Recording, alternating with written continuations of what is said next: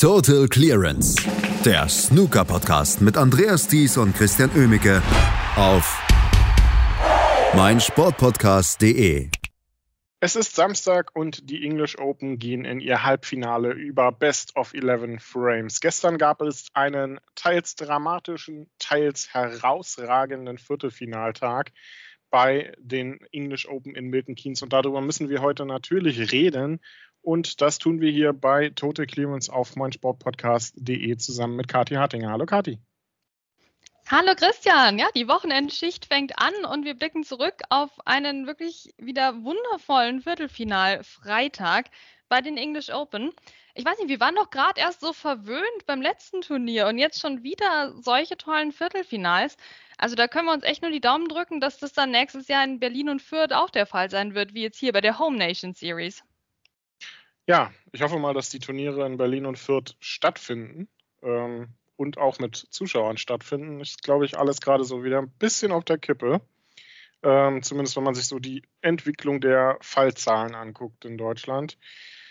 Wir drücken die Daumen, aber das Geschehen in Milton Keynes ist auf jeden Fall mal famos gewesen, denn wir müssen mit einem Match anfangen, das das gestern Abend das TV-Match war. Und das war absolut die richtige Entscheidung, denn das, was Kyron Wilson und Neil Robertson da auf den Tisch gebracht haben. Das war ein überragendes Match. Snooker, ein Break-Festival der Extraklasse. Fantastische Bälle, die die beiden da gespielt haben. Fantastische Breaks. Ein Maximum-Versuch von Neil Robertson im zweiten Frame. Vier Centuries insgesamt. Ähm, neun Breaks von mehr als 50 Punkten. Manchmal fragt man sich, warum zur Hölle muss ein Spieler eigentlich immer verlieren? Ja, das ist schon schade. Ich hätte es beiden gegönnt, auch natürlich Karen Wilson, der hier mit seinem sehr selbstbewussten Auftreten, sei es in Interviews, sei es äh, beim Nacktspielen, naja, nicht wirklich, ähm, oder auch tatsächlich am Tisch ja für Schlagzeilen wirklich gesorgt hat diese Woche. Also er hätte für mich doch gerne im Halbfinale jetzt stehen können, aber Neil Robertson war einfach dieses Tickchen besser. Ich meine, die hätten echt noch 15 weitere Frames spielen können, dann wäre es vielleicht anders ausgegangen, aber es wäre auf jeden Fall knapp geblieben, weil die beide in so einer Topform waren. Ich weiß nicht, also manchmal wird man ja als Snooker-Fan doch gefragt, was soll das mit dem Snooker? Warum guckst du das? Was ist daran cool? Also für die Leute kann man wirklich sich dieses Spiel einmal aufnehmen und das dann herzeigen. Denn äh, das ist wirklich der beste Beweis dafür, dass Snooker einfach eine wahnsinnig attraktive Sportart ist, finde ich. Also das ging hin und her, ein Zuckerball nach dem anderen. Was will man mehr? Viermal hat äh, Kyron Wilson geschafft, in Führung zu gehen gegen den Robertson. Viermal kam der sofortige Ausgleich vom Australier. Äh, ist ein blöder Zeitpunkt, um dann in Rückstand zu geraten beim 4 zu 5. War ein bisschen bitteres Ende für Kyron Wilson. Ja, wie gesagt, gerade nach der Woche. Ich glaube, der war so ein bisschen auf Adrenalin, ne? So der, der Kyle Wilson, der wollte diese Woche so richtig eine raushauen eigentlich. Ich glaube, der ist auch richtig frustriert jetzt nach dem Ergebnis, obwohl er sich ja nichts vorzuwerfen hat und ein fantastisches Spiel abgeliefert hat. Aber ja, ah, das war einfach dann der, der falsche Zeitpunkt, um so eine Mini-Schwächephase da einzubauen. Ei, also Neil Robertson dafür aber auch mal wieder sehr cool unterwegs. Das ist ja was, was wir zum Beispiel bei der WM wieder von ihm vermisst haben.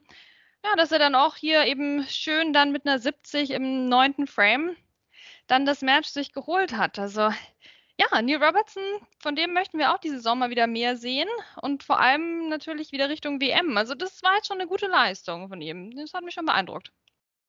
Das war es absolut. Halbfinalgegner für ihn heute Abend um 20 Uhr wird sein nicht Judd Trump, wie alle erwartet haben, sondern Mark King, der es erstmals seit gefühlt 50 Jahren, es sind aber tatsächlich nur drei Jahre, ähm, mal wieder in ein Halbfinale geschafft hat. Die Home Nation Series scheint ihm zu liegen. Ähm, Ja Trump bei Best of Seven Matches eine überragende Bilanz, die er hat, auch in dieser Saison ähm, und auch generell natürlich auch. Aber sobald es dann in die entscheidenden Matches geht, habe ich das Gefühl, diese Saison scheint Ja Trump sehr angreifbar zu sein. Ähm, er macht Fehler, die er in, der, in den letzten, sagen wir mal so, anderthalb, zwei Jahren eigentlich wenig bis gar nicht gemacht hat. Und während das in den ersten Runden die Spieler nicht so ganz auszunutzen vermagen, hat Marking das gestern getan. Ja, und so ist Judd Trump im Viertelfinale raus. ja, er macht sich wirklich selbst so angreifbar. Das ist interessant. Ich meine, für mich wirkt das fast so ein bisschen wie Ronnie, denn ich sage ja vor vielen Ronnie-Spielen, in jedem Frame gegen Ronnie kriegst du eigentlich eine Chance. Du musst sie halt nur nutzen und das tun die wenigsten Spieler. Und so ist das ein bisschen bei Judd Trump jetzt auch geworden. Das war ja in den letzten Jahren eben nicht der Fall. Da hat er einfach von einem anderen Stern gespielt und nein, du hattest keine Chance. Du hattest vielleicht eine Chance in fünf Frames. Ja, aber jetzt kommen diese Fehlerchen. Jetzt kommen diese Frames, die er nicht holt, obwohl er schon mal, ja, 37 Punkte geholt hat oder vielleicht sogar ein bisschen mehr. Und das ist wirklich überraschend. Diese ja, unforced errors, würde man wahrscheinlich in anderen Sportarten sagen, wo du dir denkst, okay, den Ball müsste der jetzt eigentlich wirklich lochen. Das ist gar nichts, wo man drüber nachdenken sollte. Aber dann streut er sowas ein, so ein kleines Blackout einfach und dann äh, könnte man das ausnutzen. Und Mark King hat das gestern getan. Mit einem Top-Break von 65 hat er den Judge Trump rausgehauen. Also das war einfach die Solidität in Person. Und wann haben wir bitte das letzte Mal über Mark King zusammen gesprochen? Ernsthaft, Christian. Und also Mark King war wirklich die Definition vom unterm Radar. Ja, so, ja, Runde der letzten 64, Runde der letzten 32 mal.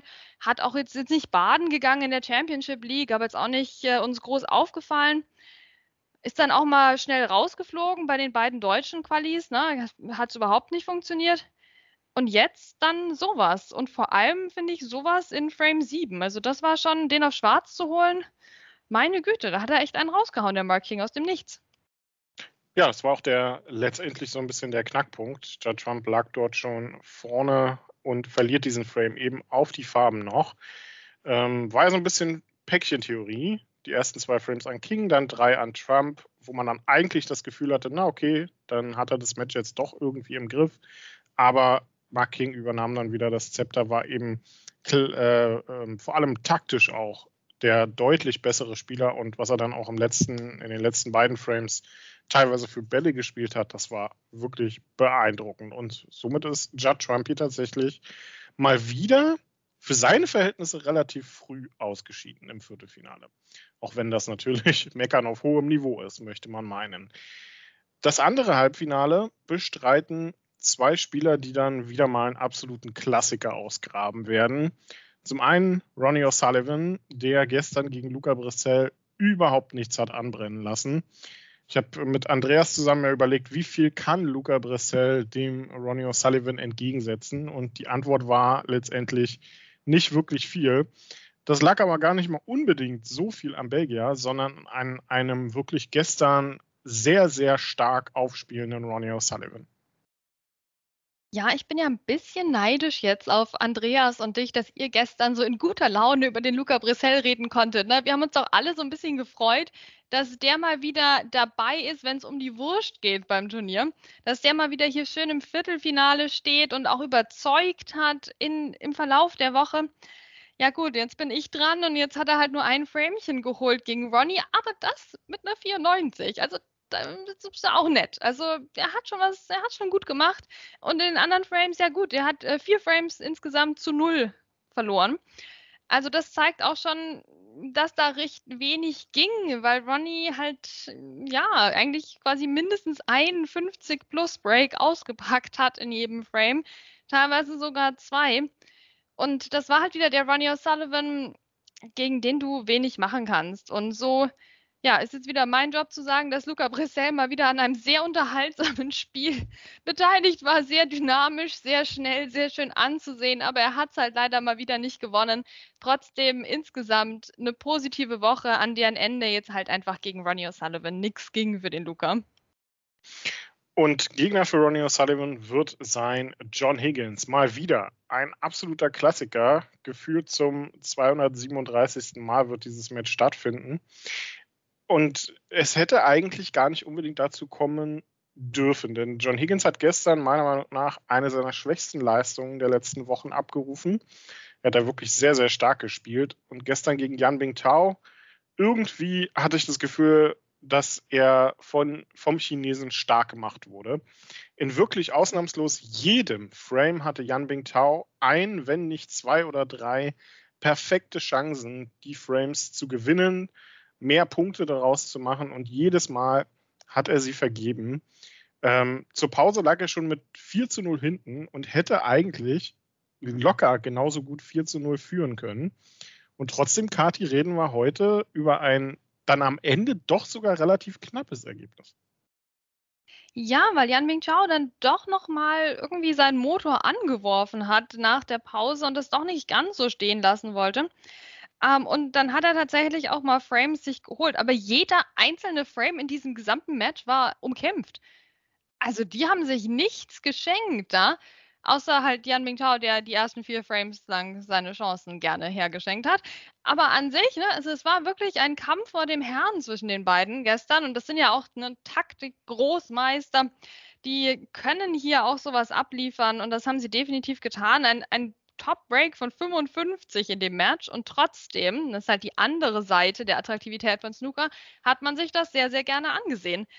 Denn da war die absolute Spannung drin. Leider eben auch, und das war letztlich halt das äh, Verhängnis von Jan Mingchao, war die Spannung dabei, welchen Ball wird er jetzt versemmeln, welche Chance wird er jetzt wie wieder auslassen. Kleine Blockade, da habe ich das Gefühl bei ihm, denn ja, der hätte 4-0 führen können. Ich, ich sage jetzt fast mal müssen eigentlich. Sagen wir mal 2-2 Minimum. Und äh, wir warten auch immer noch auf das Maximum Break. Also das war eine leicht enttäuschende Leistung tatsächlich von Jan Mingchao. Zum Glück konnte er es am Schluss nochmal knapp gestalten, das Ergebnis, denn sonst wäre der jetzt wahrscheinlich immer noch am überlegen, was bitte da gestern Abend passiert ist. So kann er sich nur überlegen, was bitte die ersten vier Frames lang passiert ist in dem Match. Aber John Higgins, jetzt mal wieder gegen Ronnie. Also das kann ja auch eigentlich nur gut werden. Da brauchen wir jetzt gar nicht rumunken, was da schieflaufen könnte. Das wird ein gutes Snooker-Match. Ja, es wird hoffentlich ein tolles Match werden. Ronnie O'Sullivan gegen John Higgins zur absoluten Snooker Primetime natürlich um 14 Uhr und um 20 Uhr dann Mark King gegen Neil Robertson. Frage 1, Kati, wer hat das denn schon wieder verbrochen mit der Ansetzung von Ronnie gegen Higgins? Und zweite Frage, ein König unter drei Topspielern, ne? Mark King, wie viele Chancen äh, rechnen wir ihm aus in den zwei Matches jetzt noch? Okay, du hast die Fragen raus, Wahnsinn. Also erstens, naja, das mit den Ansetzungen, das zieht sich ja schon durch. Wir kennen das ja schon von Mark Allen. Aber, hey Freunde, wir haben Ronnie gegen John Higgins. Komm, da machen wir uns jetzt eine heiße Schokolade und setzen uns halt am Nachmittag, am Wochenende vor den Fernseher. Und ist doch auch schön für die Leute, die sich jetzt für die Nachmittagssession ein Ticket gekauft haben. Hoffentlich ein bisschen mehr als zum Anfang der Woche hin. Und dann Mark King, ich meine, er hat sein eines Turnier doch damals in so einem einzigartigen Lauf gewonnen. Warum nicht wieder? Andererseits waren die anderen drei halt schon an sich über die Woche gesehen deutlich besser als er. Also da müsste schon noch was passieren, damit er sich jetzt hier letztlich komplett durchsetzen kann. Also ich sehe es nicht so ganz, aber wer weiß es denn? Ne? Dann würden wir einfach noch weiter über Mark King reden, nachdem wir das so lange nicht getan haben. Absolut. Wir werden es sehen, wer sich durchsetzt. Auf jeden Fall zwei tolle Halbfinals mit Ronnie O'Sullivan gegen John Higgins, wie gesagt, heute Nachmittag und ab 20 Uhr dann Mark King, der Judd Trump bezwungen hat, gegen Neil Robertson, der ein famoses Match gegen Kyron Wilson gestern gespielt hat. Und wir werden morgen drüber reden, hier bei Total Clearance auf meinsportpodcast.de. Danke euch fürs Zuhören und danke an Kati. Bis morgen. Total Clearance, der Snooker-Podcast mit Andreas Thies und Christian Ömicke auf meinsportpodcast.de.